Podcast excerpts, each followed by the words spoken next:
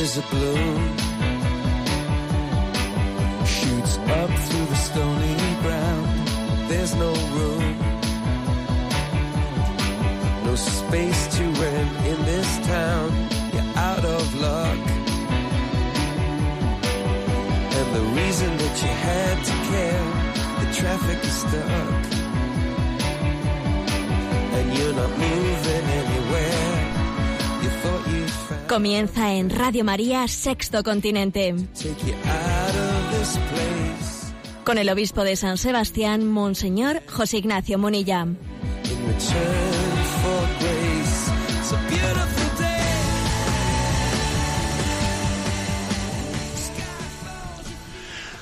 Un cordial saludo a todos los oyentes de Radio María. Un día más, con la gracia del Señor, nos disponemos a realizar este programa llamado Sexto Continen- Continente, que lunes y viernes realizamos en directo de 8 a 9 de la mañana.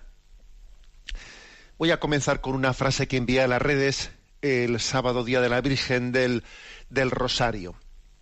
¿Y qué me decís de la casualidad que hoy 7 de octubre, Virgen del Rosario, haya llegado a Barcelona la imagen peregrina de la Virgen de Fátima? Sí, porque al mismo tiempo que la vida política en España y en Cataluña pues tiene unos tildes, unos tintes que verdaderamente son dramáticos, preocupantes y todo el mundo está expectante pues en las pantallas de qué ocurre de los políticos, qué, es lo que eh, finalmente deciden. Al mismo tiempo hay otro nivel de la realidad en el que la providencia va, va moviendo sus hilos. Y fíjate tú por dónde que la imagen peregrina de la Virgen de Fátima estaba escrito en los planes del Señor que dentro de ese calendario internacional que tiene de visitas, porque esa imagen peregrina, para quienes no lo sepan, fue una imagen que fue bendecida con motivo de los 50 años de las apariciones de la Virgen en Fátima, y allá por el año 1967, el 13 de mayo de aquel año, ahora se cumplen 100 años, ¿no? Pues cuando se cumplieron 50, el Papa Pablo VI bendijo aquella imagen, que estuvo a los pies de la imagen original allí en la capelina, Sor Lucía la veneró en Coimbra y ha ido desde entonces por todas las partes del mundo visitando, ¿no? haciendo esa visita, esa, esa promesa de que nos acompañaría en medio de nuestra convulsa historia. Bueno, pues en este año del centenario ha visitado algunos lugares de España, pues estuvo en Madrid cinco días, del 12 al 17 de mayo. En Galicia estuvo cuatro días, del 4 al 8 de junio. En Valladolid estuvo tres días, ¿eh? también en junio. Eh, Medina del Campo también estuvo unos días. En Palencia también estuvo al final del mes de junio. Y fíjate que eh, estaba reservada una gira por Cataluña del 15 de septiembre al 30 de noviembre, mucho más amplia que el resto de los lugares y precisamente coincidiendo con todo este conflicto, ¿no? Del 15 de septiembre al 30 de noviembre, dos meses y medio de visita de nuestra madre en torno a, Cataluña. Y, y, en esa gira por Cataluña, en concreto, pues el día, el día 7, el día de la Virgen del Rosario, llegaba a Barcelona y estuvo como primera visita en la Basílica de la Madre de, Madre de Deu de la Merced. Pasó la noche en el Cotolengo ¿eh? del Padre Alegre y después de esa visita en el Cotolengo, pues estuvo ayer en la parroquia de la, de la Medalla Milagrosa, hoy está en el Colegio Abat Oliva y en la parroquia Santañez y continúa su visita. ¿Qué me decís de esta casualidad, ¿no? que en ese calendario internacional de visitas estuviese en el designio de que nuestra madre llegase en este momento concreto? ¿no?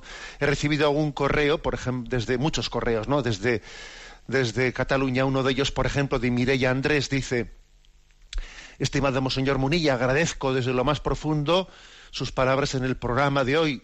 Quería informarle de que está siendo increíble la respuesta de fe del pueblo católico catalán. Están en marcha varias iniciativas del rezo del rosario, novenario de horas santas, adoración, penitencia, ayuno, hemos lanzado por email y WhatsApp una propuesta de rezo ininterrumpido del rosario entre los días 4 al 13 de octubre, pero hay varias propuestas más. Y la gente está rezando mucho y con mucha fe. Eh, se están incluso, me, cuenta también en su, correo, adoptando espiritualmente a los políticos y rezando por ellos, para que el Señor ilumine su corazón y su entendimiento. ¿eh? Y me insisten que rezan con mucha, con mucha fe. Y luego hace referencia a esa, a esa diosidencia, a esa coincidencia, a esa concurrencia de la llegada de la, imagen peregrina de la, de la, Virgen de Fátima justamente en este momento a Cataluña, ¿no? Que es que es pues algo sorprendente. Hace referencia a ello. Pues bien, es un signo, es un signo de que el Señor en medio de nuestra convulsa historia no nos deja de la mano y parece que María, nuestra madre, ha recibido esa encomienda del Señor. Cuídalos, cuídalos. Y ella, la, advocación de Fátima, en la advocación de Fátima, que ha cuidado la historia de Europa, que fue un instrumento para la caída de ese muro de Berlín, para la conversión de esa Rusia, ella también llevará adelante el milagro de que se derribe no digo el muro de Berlín, sino otro muro que es mucho más complicado de derribar, que es el muro de la división, el muro, el muro del odio, el muro, el muro de la confrontación,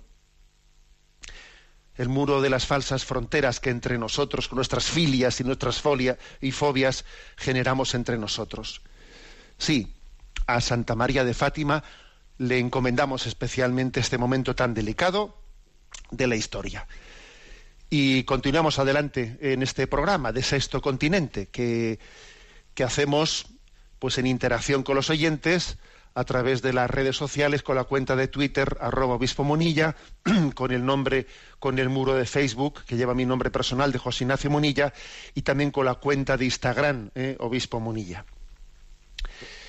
Bueno, pues este es nuestro saludo y no olvido decir, como siempre eh, me gusta me gusta invitaros a que podáis participar con vuestras aportaciones a través del correo electrónico sextocontinente arroba radiomaria.es. Bueno, y voy a hacer un comentario, un programa un tanto especial, ¿eh? adentrándonos un poco en el mundo de la cultura, del cine, de la literatura. Verdaderamente hay esperanza. Voy a comentar algunas películas, que, un par de películas que he tenido ocasión de ver y también hacer alguna crítica a alguna novela que nos viene por ahí con, con una gran, vamos, con, con un, eh, con un regalo de propaganda y de publicidad eh, increíble. Y creo que hay esperanza. La verdad es que soy de los que veo muy poco cine. Os voy a decir que eso le veo, yo veo poco el cine, pues porque obviamente la vida no da para más. Pero eso sí que es verdad que cuando veo alguna película generalmente intento sacarle todo el provecho posible. He visto un par de películas y he salido diciendo, hay esperanza, ¿eh? Ojo, no hagamos una visión pesimista de por dónde va la cultura, porque hay signos verdaderos de, esperanza. Quiero comentaros dos películas. Ayer por la noche acudí eh, acompañado de algunos sacerdotes y algunos amigos, pues a ver una película llamada La cabaña, que está en estos momentos en, cartelera en muchos lugares en España. La cabaña. También en torno del festival del cine de San Sebastián asistí al estreno de Converso. Yo os quiero eh, comentar estas dos, estas dos películas. Ciertamente hay esperanza. La cabaña está producida por un director británico. Es una película estadounidense rodada en Canadá. Bueno, yo había escuchado alguna referencia y, desde las redes sociales algunos me habéis lanzado invitaciones. ¿No podría usted ir a ver la película y nos comenta? Bueno, pues alguno me la lanzó y yo pues me ciertamente piqué, ¿eh? piqué y no, me, y no me arrepiento de haber picado y haber visto esa película ayer. Bueno, pues La cabaña eh, traslada la, la historia de, de, alguien que prueba, prueba la cruz, que saborea lo que es el sufrimiento tremendo habiendo perdido una hija, una hija que es secuestrada y asesinada, una hija pequeña, una, una pues una preciosidad de niña que es asesinada por un, perver, por un hombre perverso y entonces bueno, cae en una desolación y en un odio y en un desequilibrio interior tremendo, ¿no? que le que de alguna manera le desequilibra toda su vida espiritual y vida familiar. Y entonces recibe una especie de mensaje, ¿no? Mensaje de Dios que le invita a ir a una cabaña, a la cabaña en la que fue asesinada su, su hija. Y allí tiene un encuentro, fijaros bien, con la Santísima Trinidad, ¿eh? con el Padre, con el Hijo y con el Espíritu Santo, que son personificados pues en tres, en tres personajes, ¿no? En cada uno de ellos, claro. Fijaros qué atrevimiento de película, pero qué atrevimiento, ¿no? Puedes llevar eso al cine, cómo se traslada ese encuentro con el Padre, con el Hijo y con el Espíritu Santo, cómo se puede trasladar eso al cine. La verdad es que yo me he quedado impresionado, ¿no? Que desde el cine se, mm, se pueda abordar con tanta profundidad ese encuentro entre el hombre eh, cegado por el dolor, el hombre cegado por el odio, y Dios intentando sanar, intentando que el hombre no se quede paralizado por la herida del dolor y que sea capaz de ver más allá, más allá. Me parece una película magnífica, es una película que yo entiendo, ¿no? que está hecha en un contexto en un contexto, entiendo, no, estoy seguro, pero de la Iglesia protestante, pero obviamente nuestra fe, la Santísima Trinidad, pues eh, está plenamente compartida entre católicos y protestantes, y la verdad es que me parece una, una película magnífica. Y a mí sobre todo he salido con una gran esperanza de decir, si la cultura actual, si el cine actual eh, es capaz de dar a luz una película como esta, si hay lugar para una película como esta, ¿no? En el cine es que tenemos, tenemos esperanza, ¿no? Sobre todo me ha ayudado a, entender, a reafirmarme en que hay que superar todo tipo de complejos, esos complejos de que al hombre de hoy no se le puede hablar con un lenguaje directo, que ese complejo que viene a decir que el hecho religioso no puede ser abordado explícitamente, que el hecho religioso tiene únicamente se puede abordar pues en la vida pública o en la vida cultural desde lo simbólico. No no. Eso, esa falsa pretensión de decir hoy en día es que en público solamente podemos hablar de espiritualidad pero no de religión. Esos falsos parámetros quedan absolutamente superados en esa película. Absolutamente superados. Hay una un, un encuentro con, ese, con esa cruz de Jesucristo, con esa capacidad de, de ser redimidos, de cómo el dolor ¿no? llega a... Sí, es fruto del pecado, ¿eh? es fruto del pecado, se distingue claramente en la película, ¿no? Lo que, lo que nace de Dios y lo que nace del pecado, lo que nace del mal, el propio concepto de pecado original, aunque no se llega a utilizar explícitamente ese concepto, pero sí se habla del pecado de Adán, del cual todos vamos recibiendo esa herencia. Está presente en la película, pero, pero se reafirma que Dios es capaz de reconducir la historia y de hacer del mal, hacer del mal el milagro del bien, el milagro de la conversión, el milagro del amor gratuito. Impresionante esa película, ¿eh? Yo os aconsejo ir a verla, la película de la cabaña. Bueno, y en segundo lugar, también he visto otra película, Converso. Converso se llama que es una película documental, a medio camino entre lo que es una película y lo que es un documental, ¿no? Eh, producida por David Arratibel, es una película, pues que lo curioso de ella es que está producida por, ah, por un director de cine que es Em, agnóstico, David Arratibel, que le ha acontecido que en su familia, pues tanto su madre como sus dos hermanas y su cuñado, pues se han convertido, ¿no? Han tenido un encuentro, han tenido un encuentro de conversión, y entonces, claro, él se ha quedado dentro de la familia como, como el, el rarito. Él nació, en una familia agnóstica y de repente se me convierte en mis familiares y me quedo yo aquí como el raro de la película, claro, él había vivido pues una tensión de pasar a ser un poco pues el, el, bicho ¿eh? el bicho raro de la, de la película y había vivido de una manera poco pacífica la conversión de sus familiares. Entonces él les hizo a su, a su familia la propuesta de, de grabar una película un documental siendo ellos mismos los actores, ¿eh? o sea, siendo ellos mismos los actores de, cómo había cómo te has convertido, cómo ha sido tu conversión, cómo ha sido la tuya, y, y hacer de esa la grabación de ese documental película una oportunidad de que ellos tuviesen el diálogo del encuentro entre ellos, ¿no? Y la verdad es que verdaderamente, pues ellos manifiestan que el haber grabado esta película les ha ayudado a encontrarse y a, poder tener un diálogo donde, donde igual no, habían sido capaces de tenerlo, ¿no? Pero yo creo que también a nosotros, a los que pueden, podemos ser testigos de esa, de esa película, pues nos hace también un, gran bien, ¿no? Un gran bien de perder miedo a, a, esa incomprensión entre creyentes y entre, y entre no creyentes. Aquí también se estrenó esa película en el, en el contexto del Festival de Cine de San Sebastián, en uno de, los pases de estreno. Tuve ocasión de estar personalmente y de, y de charlar y de participar en el, pues en el estreno con David Arratibel y con una de sus hermanas. Y bueno, pues puedo decir que, os voy a decir la, pregunta que les eh, que le hice, ¿no? David Arratibel, le dije, le dije, bueno, mm, ¿es posible eh, tener un diálogo con tus eh, con, tu con tu familia, con tus hermanos, ¿no? Él, él sigue siendo agnóstico. O sea, todavía después de haber hecho la película, él dice que ha podido tener un encuentro, comprender, ¿no?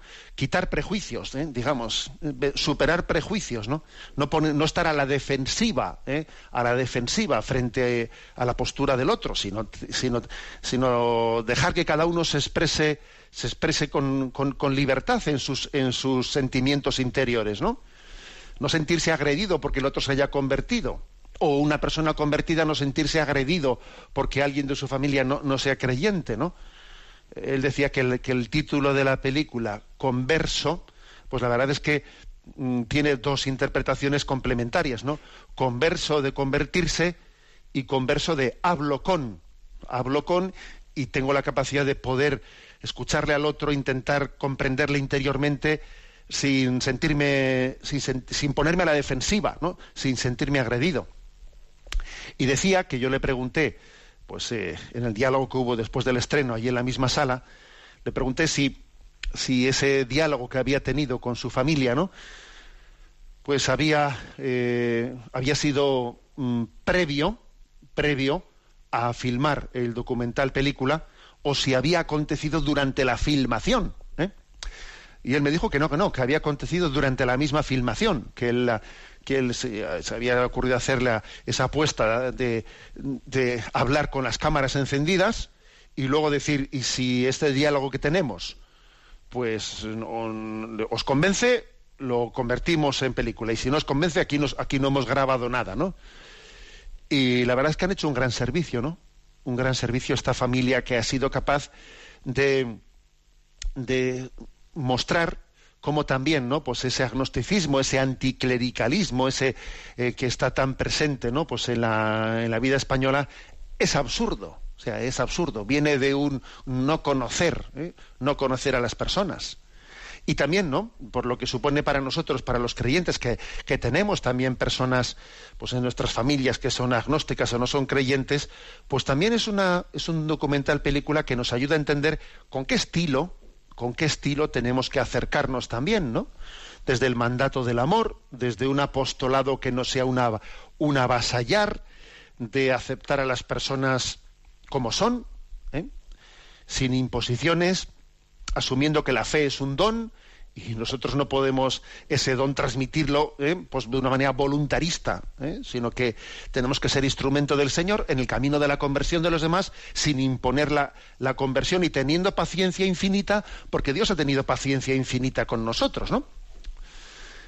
En definitiva, que he visto estas dos películas, la de la cabaña y la de Converso, y salgo diciendo, hay esperanza, ¿eh? No es verdad que nuestra cultura que la cultura actual carezca de luz y carezca de, signos, signos muy, yo creo que muy claros, ¿no? De que existe un hambre y sed, no solo, fijaros, de lo espiritual, no, no, no, de lo religioso. ¿eh? De lo religioso, porque ya está bien con ese intento, ¿no? De suplantar la religiosidad por una vaga espiritualidad. Bueno, como hoy mi comentario va de cine, Vamos a poner esta banda sonora bailando con lobos.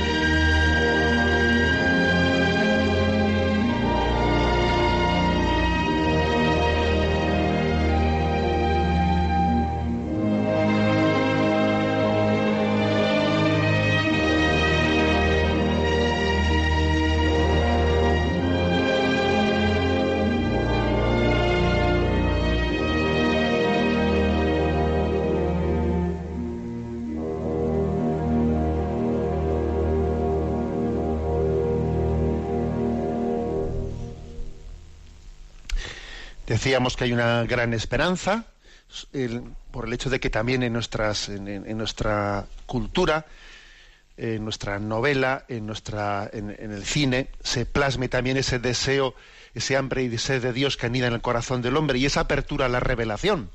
Pero no seamos ingenuos. Obviamente también en nuestra cultura pues está teniendo lugar un intento de subvertir ¿no?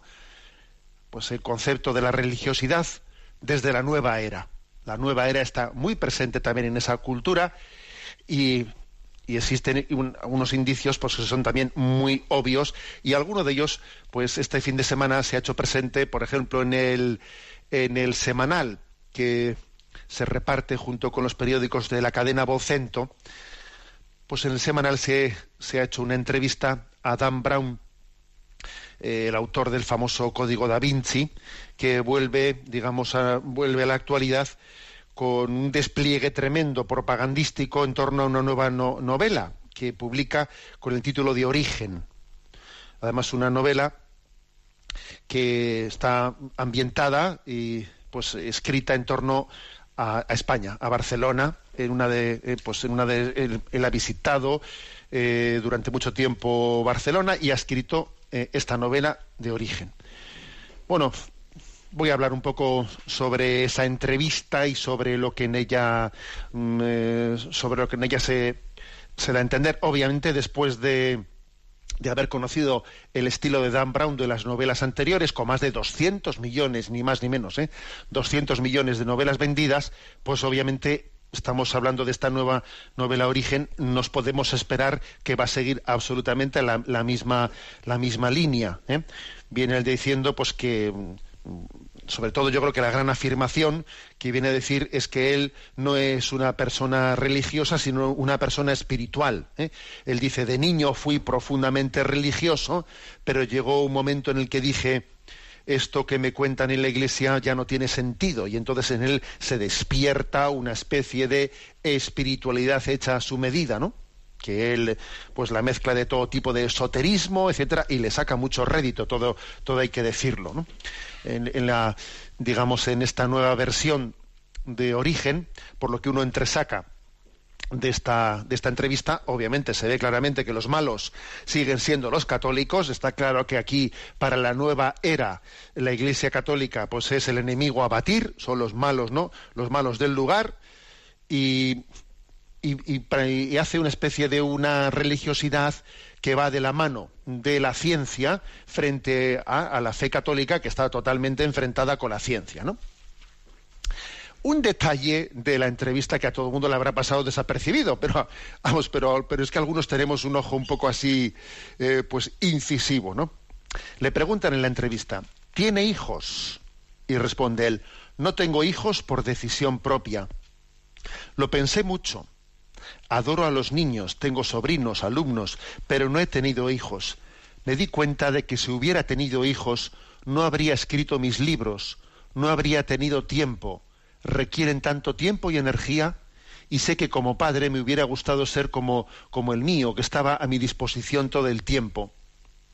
Llegó un momento en el que mi mujer y yo nos planteamos sí o no y decidimos que no, que no teníamos que no tendríamos hijos y yo no me arrepiento me siento bendecido por una vida completa y no se puede tener todo. No puedes vivir todas las vidas posibles, tienes que elegir una. Pues sí, señor Don Brown, usted ha elegido la vida de la ficción frente a la vida de la realidad. Es curioso, ¿eh? Ese detalle no es un detalle anecdótico. El detalle de decir es que yo, si me meto en, ¿eh? en todos estos libros de la nueva era, no tengo tiempo para los hijos. Claro, usted no tiene tiempo para, para la vida real. Y entonces hace una vida a su medida, hace una religión a su medida.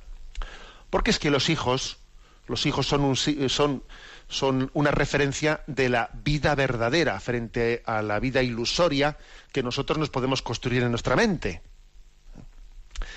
Y es curioso, ¿eh? Como, como uno, en el fondo, todos los valores conjugan y el rechazo o la renuncia, ¿no? A la paternidad, a la maternidad, eh, conjuga perfectamente con esta nueva era, con esta, eh, con, esta visión de la vida hecha a nuestra medida, conforme se adapte a mí, conforme, o sea, yo no me adapto, no, yo no respondo a la verdad de la vida, sino hago una vida eh, que se conforme a mi, pues, a mi gusto personal. Voy a leer un, un articulito que he sacado del ordenador que le tenía ya olvidado, que escribí en su día cuando este hombre publicó su famosa novela tan exitosa del Código da Vinci. ¿eh? Creo que tiene eh, mucha actualidad y la voy a eh, os voy a comentar, os voy a compartir este artículo. Creo que creo que cuando lo escribí, no estoy seguro todavía, un servidor no era obispo, era entonces párroco del Salvador de Zumárraga. y el título del artículo era Da Vinci al desnudo. De vez en cuando nos sobresaltamos con la noticia de que algún niño se ha tirado por el balcón de su casa pensando que sería capaz de volar. Tantos juegos virtuales e interactivos llegan a producir serios trastornos en la percepción de la realidad. Peligros de la infancia, diría alguno. ¿Y los adultos? ¿No tenemos también el riesgo de confundir ficción con realidad, llegando a percibir y juzgar la existencia desde una novela? La proliferación de tantos códigos da Vinci en librerías y salas de cine ha de tener a buen seguro una explicación múltiple y compleja. Morbo que reduce la espiritualidad a un juego de detectives, religiosidad de consumo privado sin exigencias morales, carencia de formación histórica y humanística y humanista que pretende ser suplida por novelas de ficción, ataque sistemático a la Iglesia Católica, siempre contra la Iglesia Católica y no contra otras. Es curioso. Dado que el autor de Código da Vinci afirma haber fundamentado su novela en exhaustivas investigaciones, es conveniente, especialmente conveniente, que examinemos las fuentes históricas de las que dice apoyarse. Nos referimos a los evangelios apócrifos de origen gnóstico. ¿Qué, son los evangelios gnósticos? Es cierto que Dan Brown ha podido encontrar base histórica e ideológica para su fábula en esta literatura gnóstica. El gnosticismo es un conglomerado de herejías que se extienden a partir de mediados del siglo II, principalmente por Siria y Egipto. Desde allí se difundieron hasta el siglo VI por diversas partes del Imperio Romano, momento ya en el que poco a poco se integran en el maniqueísmo. Como es lógico, las sectas gnósticas rechazaban nuestros evangelios canónicos, Marcos, Lucas, Mateo y Juan, y escribieron otros evangelios muy posteriores, en los que fundamentaban sus teorías. La doctrina gnóstica fue considerada herética por la Iglesia Católica fundamentalmente por dos motivos. En primer lugar, porque niega la bondad de la creación material del mundo. Ellos piensan que la materia es mala y fue creada por un Dios que engañó al Dios Todopoderoso. En segundo lugar, y en consonancia con lo anterior, la Iglesia Católica declaró también herética la doctrina gnóstica sobre Jesús al considerar que su cristología era docetista. Jesús no era verdadero hombre. Había tomado la apariencia de hombre, pero en realidad era como un Dios disfrazado de la condición humana. Frente a estas corrientes, entre otras, la Iglesia afirmó en el concilio de Nicea que Jesucristo era verdadero Dios y verdadero hombre. La encarnación no era una apariencia, sino que el Hijo de Dios asumió la naturaleza humana con todas las consecuencias. Pues bien, después de examinar la doctrina gnóstica, ¿cabe pensar que las fábulas de Dan Brown han podido encontrar base histórica en esos evangelios apócrifos como él afirma? Veámoslo con detenimiento. En las páginas 305 y 306 de la novela, el autor afirma que en el Evangelio de Felipe, perteneciente a las corrientes citadas corrientes gnósticas, se afirma que María Magdalena era la compañera de Jesucristo. La novela pretende abrir un nuevo horizonte al lector al descubrirle que en hebreo o arameo compañera significa esposa. María Magdalena sería la esposa de Jesús, según este evangelio gnóstico. La cuestión es verdaderamente ridícula, ya que el citado evangelio no está escrito en, hebreo ni en arameo, como la novela de Down Brown supone sino que está escrito, escrito en griego copto. Y el término koinonos no podrá ser traducido nunca por esposa, sino por compañera o incluso como discípula. Pero el campo principal para rebatir a Dan Brown no es tanto el filológico, por mucho que en su novela cometa errores tan espectaculares como este último que hemos señalado, sino sobre todo la comprensión teológica de las doctrinas gnósticas heréticas, en cuyos evangelios él pretende apoyarse para descubrir la auténtica imagen de Jesucristo. Veamos dos ejemplos. La doctrina agnóstica pensaba que el matrimonio era despreciable, porque para ellos procrear hijos era tanto como perpetuar la materia, que es mala, y mantiene apresada la chispa de la luz divina. Es absolutamente impensable que un seguidor de Jesucristo de tendencia agnóstica pueda afirmar que Jesús hubiese casado para ellos hubiese sido tanto como denigrar a su propio líder. Es más, frente a aquellas herejías, fue la Iglesia Católica la que salió en defensa del matrimonio como institución natural y como camino para la revelación de la vocación al amor que Dios ha dado al hombre. Si los evangelios no cuentan que Jesús estuviera casado, es simplemente por la sencilla razón de que fue célibe. No hay ningún otro indicio histórico, ni siquiera en los evangelios apócrifos, que nos conduzcan a pensar lo contrario. Algo parecido hay que decir de una de las tesis del Código da Vinci, que afirma que Jesús solo fue un mero hombre y que en los siglos posteriores la Iglesia formuló unos dogmas que divinizaron la figura de Cristo. Y esto también pretende fundamentarlo Dan Brown en los escritos gnósticos, pero no se da cuenta de que, como hemos explicado, la herejía gnóstica pecaba justamente de lo contrario. Los gnósticos eran docetistas, pensaban que Cristo, más que pensaban en Cristo más como Dios que como hombre. Lo que negaban precisamente era su condición humana, no su condición divina. Una vez más tenemos que decir que negar la divinidad de Jesucristo apoyándose en las fuentes gnósticas es un disparate histórico. Es utilizar una herejía para afirmar otra herejía totalmente contraria a la anterior, a la manipulada. Sin embargo, hay algo en lo que sí coincide la herejía gnóstica y tantos códigos da Vinci en boga en nuestros días, el ocultismo, la creencia en que Dios será conocido por los rastreadores de los secretos sin descifrar, las cábalas, la desconfianza. Nada que ver, más bien lo contrario, con lo que afirma Jesús en los Evangelios. Te doy gracias, Padre, porque has ocultado estas cosas a los que se las dan de sabios e inteligentes y se las ha revelado a la gente sencilla. A vosotros os llamo amigos, porque todo lo que me ha revelado el Padre os lo he dado a conocer.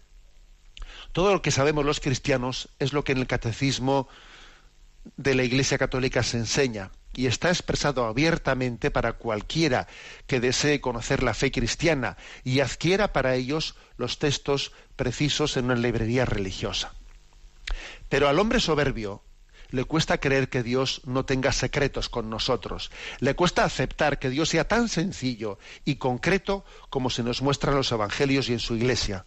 A veces ocurre que proyectamos en Dios nuestra forma complicada de ser y nos imaginamos la religiosidad como un oscuro jeroglífico a descifrar. Todavía me estoy acordando de un asiduo lector de este tipo de novelas que un día se me acercó en la calle diciéndome en voz baja y tono misterioso, Ustedes saben cosas que no pueden contar, ¿verdad? No pude por menos de dar gracias a Dios de que a Adam Brown no se le hubiese ocurrido mencionar en su novela alguna técnica de suspensión de los cuerpos en el aire, custodiada por los templarios en las cuevas secretas del Vaticano, porque a buen seguro que hubiésemos visto también a ese hombre precipitarse al suelo desde el balcón de su casa. Bueno, este articulito, Da Vinci al desnudo, lo escribí pues haciendo una crítica sobre aquella novela que lanzó a la fama pues a Dan Brown, ¿no? Y, así como en aquella novela, pues él se basó eh, especialmente en ese confusionismo sobre los evangelios apócrifos, los eh, de tipo gnóstico, etcétera, ¿no? Como haciendo entender como si hubiese otra revelación oculta, etcétera, que él viene a descubrir. En, la novela actual Origen, lo que viene es pues a manipular otra leyenda negra, ¿no? La leyenda negra del enfrentamiento de la fe católica contra la ciencia. Cuando resulta, fijaros bien, que creo que si la fe católica se ha caracterizado por algo, ha sido pues por el diálogo, ¿eh? por el diálogo fe-ciencia, y acordaros de cómo la Santa Sede pues ha dado luz a todas las academias de las ciencias, las academias de las ciencias, ¿no?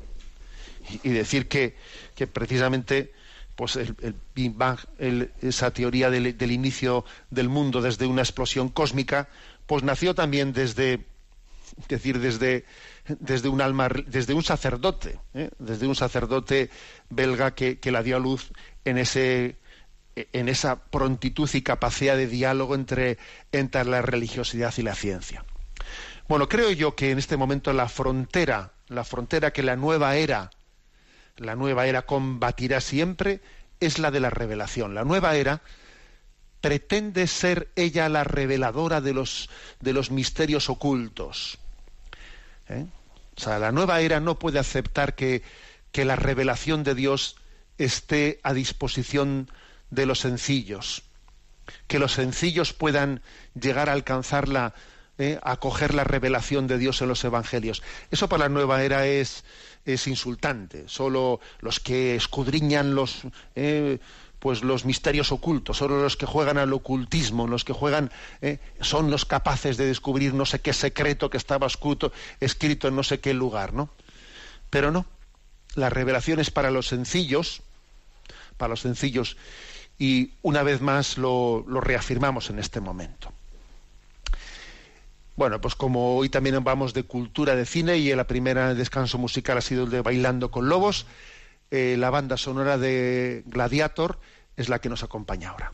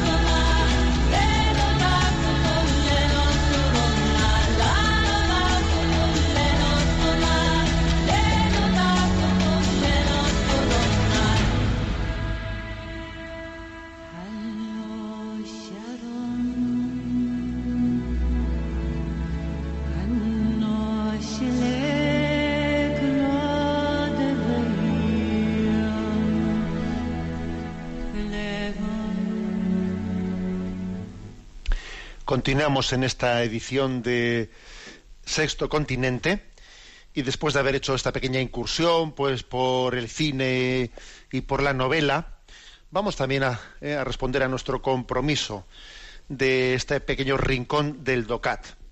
Nos toca el punto noveno del DOCAT ¿eh? y en él se responde a la siguiente pregunta. ¿Y cómo puedo encontrar a Dios? Y responde, a Dios uno se lo encuentra cuando Él se nos manifiesta, dicho con otras palabras, se nos revela.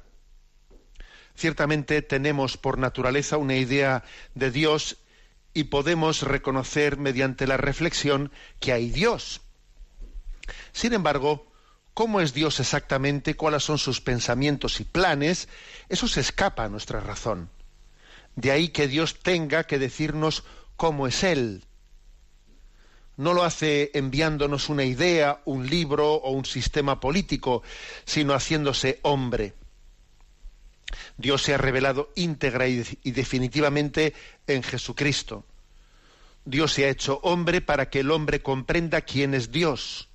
Jesús es el lenguaje de Dios.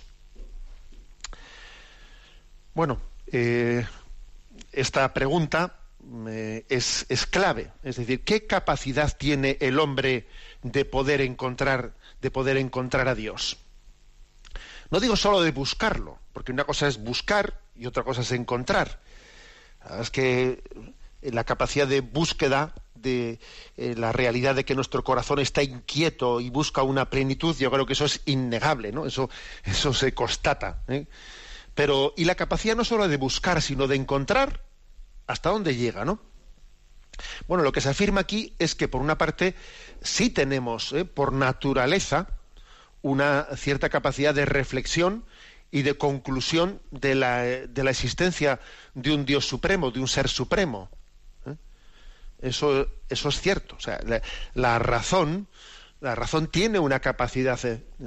nosotros no solamente decimos que existe una verdad, sino que existe también la capacidad de poder conocerla, por lo menos parcialmente. ¿eh? La, realidad no solo existe, sino que es cognoscible. ¿eh?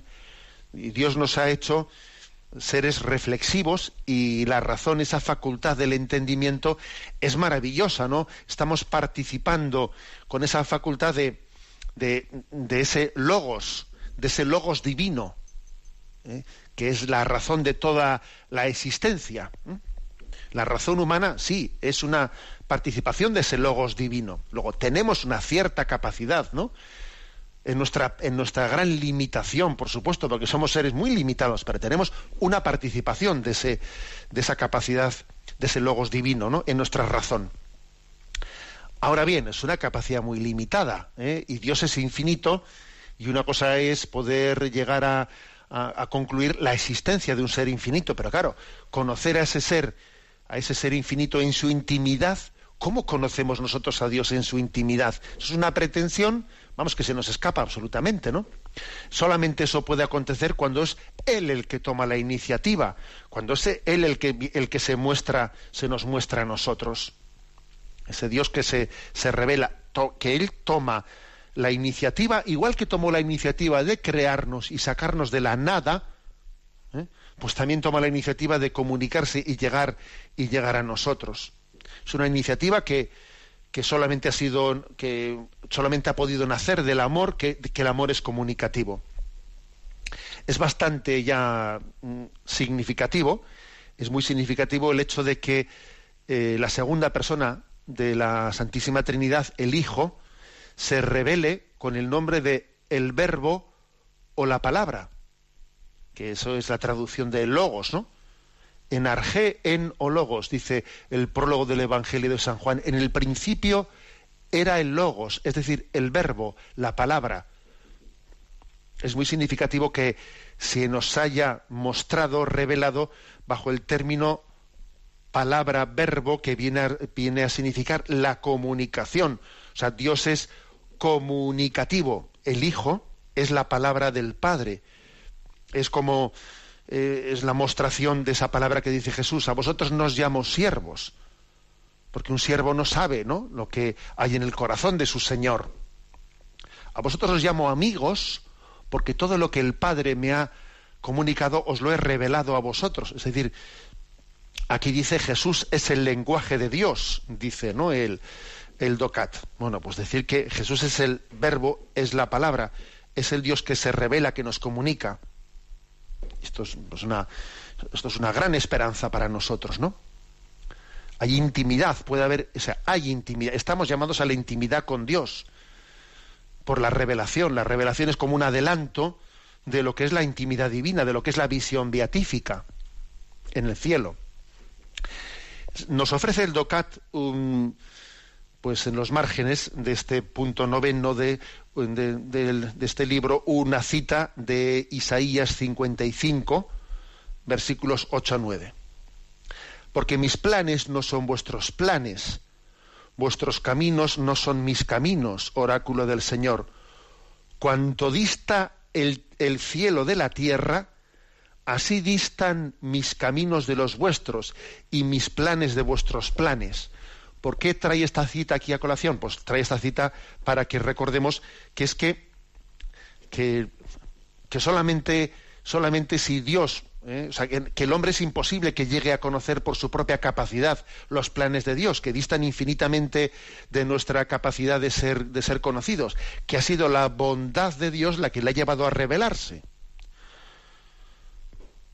a revelarse con V, no con B, o sea, a mostrarse, a descubrirse, a, hacerse cercano a nosotros, que es lo contrario de rebelarse con B, de rebelión, es lo contrario, es abrazo de intimidad, abrazo de intimidad hacia nosotros, ¿no? No tengo secretos contigo, porque los caminos de Dios nos superan infinitamente, ¿no? Y Dios, sin embargo, nos, nos comunica su camino, el camino de la cruz, etcétera. El camino de la cruz como revelación hacia camino hacia la gloria. Pues bien, por lo tanto, ¿cómo puedo encontrar a Dios? Abriéndome a la revelación, abriéndome a esa revelación que por cierto no solamente se hace presente pues en los libros sagrados etcétera sino que también cuando yo me abro a la vida y, y estoy atento a cómo Dios habla en la vida a la luz de esa revelación de la Sagrada Escritura también en la aceptación de la realidad estoy conociendo no conociendo el corazón el corazón de Dios bueno, hasta aquí nuestro comentario ¿eh? del punto del DOCAT, que en esta ocasión es el punto noveno. Y aunque sea brevemente, ¿eh? vamos a dar paso también a las, a las llamadas, a las preguntas de los oyentes, porque sabéis que hay un correo electrónico sextocontinente arroba radiomaria.es al que podéis hacer llegar vuestras preguntas, etcétera, en el programa. A Cristina, que está en la emisora, le vamos a pedir que nos presente eh, algunas de las preguntas. Buenos días, monseñor. Muy buenos días. La primera es Martín de Huelva que nos pregunta, leí un mensaje enviado a las redes la semana pasada que decía, las ideologías viscerales pueden llegar a hacernos perder el sentido de la realidad.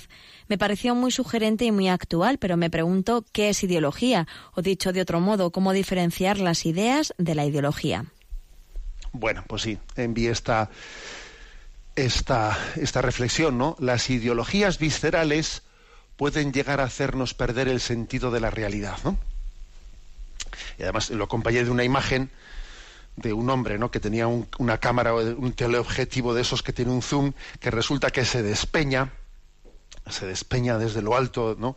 De un risco, se está cayendo al precipicio, y claro, él no se da cuenta que se está cayendo y está con el zoom, dice, este zoom es impresionante, este zoom de la cámara es bestial, fíjate cómo está acercando, sí, lo que estás es tú cayendo y no te das cuenta que es tú el que te caes, no es el zoom el que, el que, acerca la, realidad al objetivo. Bueno, las ideologías viscerales pueden llegar a hacernos perder el sentido de realidad.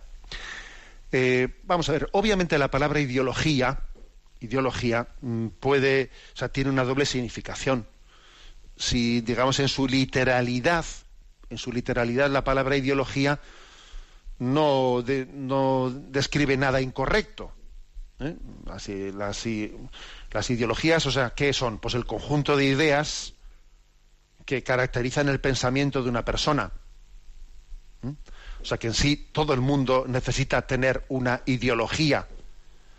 La palabra ideología en sí misma no encierra nada negativo. Es que lo, peor que puede ocurrir es que alguien no tenga una ideología, o sea, que no tenga unos principios, que no tenga unas ideas.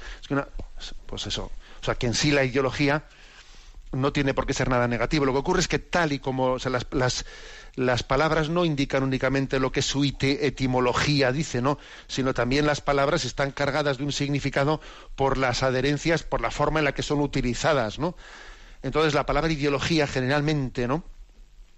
Lo que viene eh, lo que viene a mostrar es un conjunto de ideas que, que uno tiene que eh, asumirlas sin tener la libertad de, poder discriminarlas, o sea, de poder diferenciarlas, de poder decir, en esto estoy de acuerdo y en esto no estoy de acuerdo. Es como si fuese una especie de esclavitud de que si yo, por ejemplo, pues soy de izquierdas o soy de derechas o soy nacionalista o, no, soy o no soy nacionalista o soy racionalista o soy lo que sea, como yo ya pertenezco a esa tribu, a esa tribu, pues entonces ya mm, estoy, o sea, tengo que decir amén a todo, a todo ese conjunto de ideas que se me presentan como absolutamente cerradas, ¿no?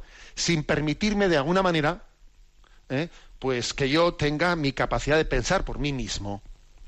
Esto es lo que generalmente se entiende por la palabra ideología. ¿eh? Que, es, que es una cosa muy. Por ejemplo, voy a poner algún ejemplo en concreto que, estoy observando pues, en nuestro entorno cultural. Es curioso cómo eh, en esta especie de, de escenario internacional de conflictos, de conflictos, pues eh, resulta que eh, pues por ese intento de que sea Estados Unidos o sea Rusia los que tengan su predominio de influjo, ¿eh? de influjo, pues es que si uno está a favor de, de, Estados Unidos o de Rusia, todas las causas que defienda uno tiene que, tienes que estar tú a favor de uno, ¿no? Pues por ejemplo, pues Rusia está está defendiendo en Medio Oriente a los cristianos eh, a los cristianos de aquellos lugares y, y, entonces pues el que el que entienda no el que piensa que la política de Rusia pues en Medio Oriente de defensa de los cristianos de los cristianos de Medio Oriente de, y la defensa de en favor de, de Al-Assad etcétera etcétera pues si uno piensa ¿eh? que esa es la postura correcta, entonces también tendrá que estar a favor del el apoyo de Rusia a Maduro, eh, pues en Venezuela y no sé qué. Pero bueno, pero ¿por qué, ¿por qué resulta que tiene que haber una especie de ideología que a mí me haga comulgar en todos los aspectos tal y como a la ideología ya me, pretende tener atrapado? En ese sentido, la palabra ideología es perversa. ¿eh? Por un sistema que me viene dado y que a mí no me permite discernir con libertad. ¿eh? Si se le añade al término ideología la palabra visceral, pues claro, ya es que, porque de alguna manera la visceralidad es una reacción emocional tan intensa, tan intensa, que claro, mm, no es la que de alguna manera pone el sello de decir, tú no te separes ni un milímetro aquí, ¿no? De, de la ideología dominante. Aquí prietas las filas, todo el mundo, ¿no? La visceralidad hace que la ideología pues no se permita ningún sentido crítico. Entonces, claro, pues las ideologías y las ideologías viscerales, que en el fondo, en este sentido negativo, todas las ideologías son viscerales, ¿eh? pues claro, son totalmente contrarias a esa necesidad, a esa capacidad, necesidad que tenemos de discernir, de discernir en la vida. Bueno, tenemos el tiempo ya cumplido. Eh, quiero dar un aviso, un aviso que creo que es importante, ¿no? Esta semana. No sé si sabéis que el miércoles, este miércoles 11 de octubre, pues es un aniversario importante en la Iglesia Católica. Este miércoles 11 de octubre se cumplen 25 años, bodas de plata, de la promulgación del catecismo de la Iglesia Católica. Y que aquí en esta casa, eh, Radio María, que tiene ese compromiso pues, de carisma, además, ¿no? de difundir el catecismo de la Iglesia Católica, pues tiene una presencia tan grande. Sí, 25 años y tenemos que darle gracias a Dios por ese tesoro tan grande que yo creo que es el mayor de los tesoros que va a quedar para la posteridad del pontificado de San Juan Pablo II, el Magno. Bueno, pues si Dios quiere, ya tendremos alguna fórmula pues también de hacer esta celebración de las bodas de plata ya buscaremos algún formato de algún programa pues para y yo creo que igual pues, eh, pues podemos buscar a, una tertulia entre varios obispos para hacer ¿no? pues un balance de estos 25 años del catecismo de la Iglesia Católica. Me despido con la bendición de Dios Todopoderoso, Padre, Hijo y Espíritu Santo, descienda sobre vosotros. Alabado sea Jesucristo.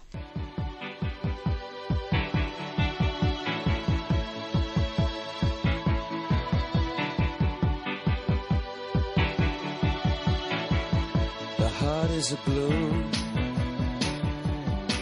shoots up through the stony ground. There's no room, no space to rent in this town. You're out of luck.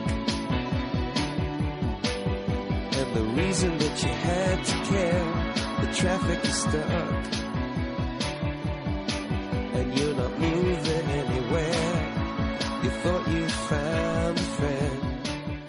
Han escuchado en Radio María Sexto Continente, un programa dirigido por el obispo de San Sebastián, Monseñor José Ignacio Monilla.